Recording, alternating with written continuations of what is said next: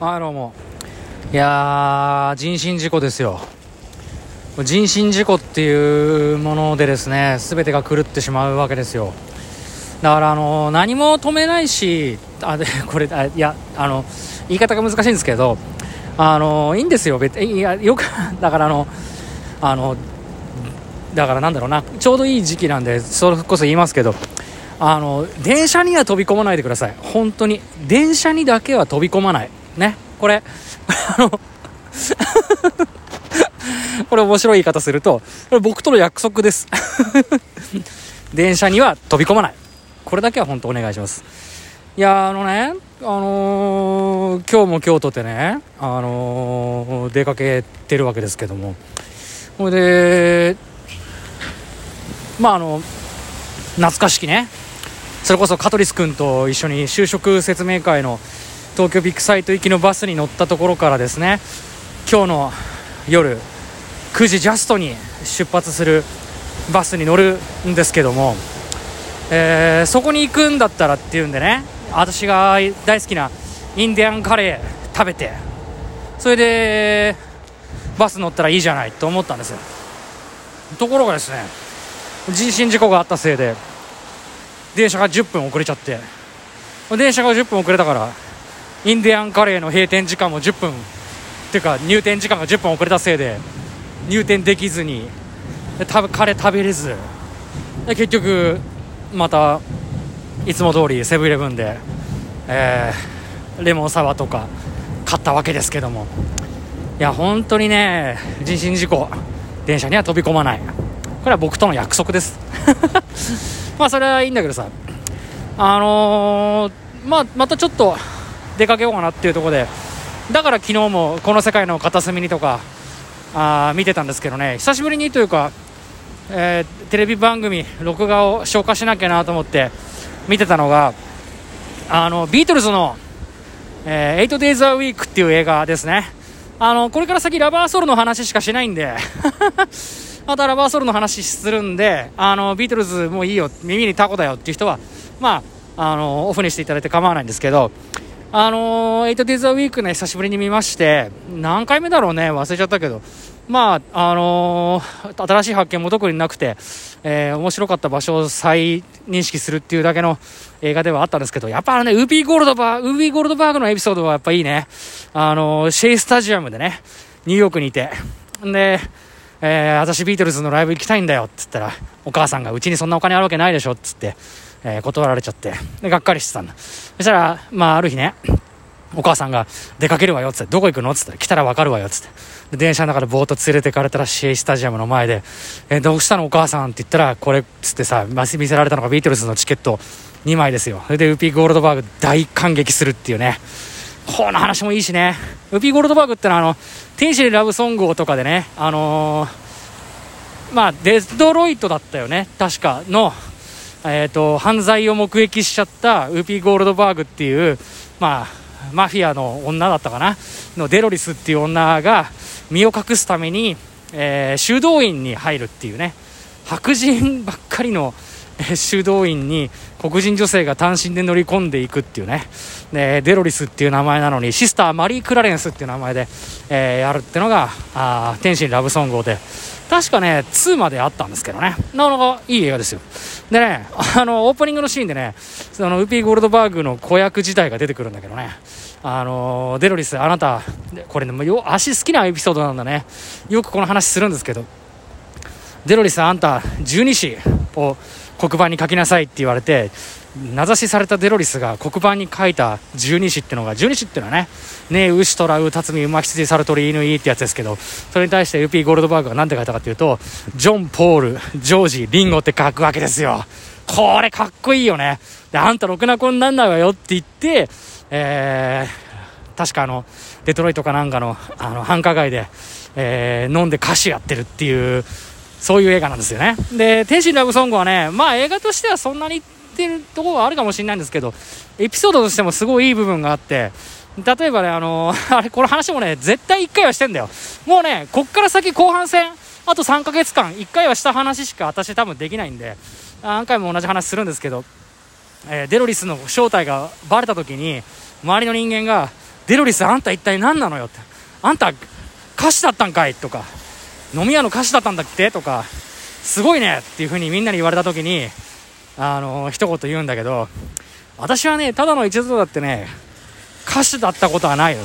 私はいつだってスターなのって言うんだよね。これがいいよね。超かっこいいのよ。で、もう一個ね、その 8days a week に戻るんだけどね、またね、これで面白かったなっていうエピソードはもちろんあのエピソードになるんですけど、その一個前に、あの、シガニー・ウィーバーもね、よくよく見たら、インタビューに答えてて、シガニー・ウィーバーっていうと、それこそあれですね、エイリアンの、あの、レプリーの女の子、女の人をやってる、まあ、あの人ですけども、シガニー・ウィーバーがね、あの、ジョン・レノンのファンで、えー、何着ていくか迷いましたってね、初めてビートルズのライブ行く時に1万5000人いるけど自分がビートルズの目の前それこそジョン・レノンが大好きだからジョン・レノンの前に立つからどういう格好していこうかって。だってジョンにこの格好見られるんだもんっつってさ見られるわけないんだけどなんかねライブ会場に何着ていくかっていう話はねやっぱりこうテンションが上がるんですよね。でどの服着ていこうかとかこの服着ていこうかっていうところで。でシガニー・ウィーは可愛いからさそれでどうしようかっつってさ私は癖っ気だからっつって一生懸命その癖っ気を、えー、ドライヤーで直したりとかして行ったのはよく覚えてるわっていうのをねエピソードで言うんだけどねこの話もまたねかっこいいんだよね。で待ってました。エルビス・コステロですよ。エルビス・コステロのねやっぱりあれねなんだろうね。何回見ても面白い話っていうのはねやっぱりあるもんでもうねあれ鉄板ですね。あの、ビートルズがね方向性をこう変えましてえー、ライブがもう嫌だっちゃったと。ライブ活動やめちゃやめたいと。でやめたところでスタジオにこもってアルバムを作るんですけど作ったアルバムの、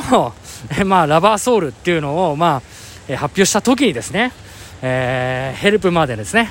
え Please Please Me With the Beatles Hard Day's Night For Sale Help っていう5枚のアルバムを出した後に出した6枚目のアルバムがラバーソウルっていうわけですよ。でそのエピソードが最高でね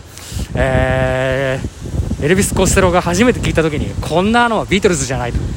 こんなアルバムは嫌だと。僕は嫌いだっていう風に 言ってたけどもう聞き込んでしまったらもうそっから6ヶ月間ラバーソウルしか聴かなくなったっていうね あの聞き終わった頃にはもうこのアルバム最高だって最初の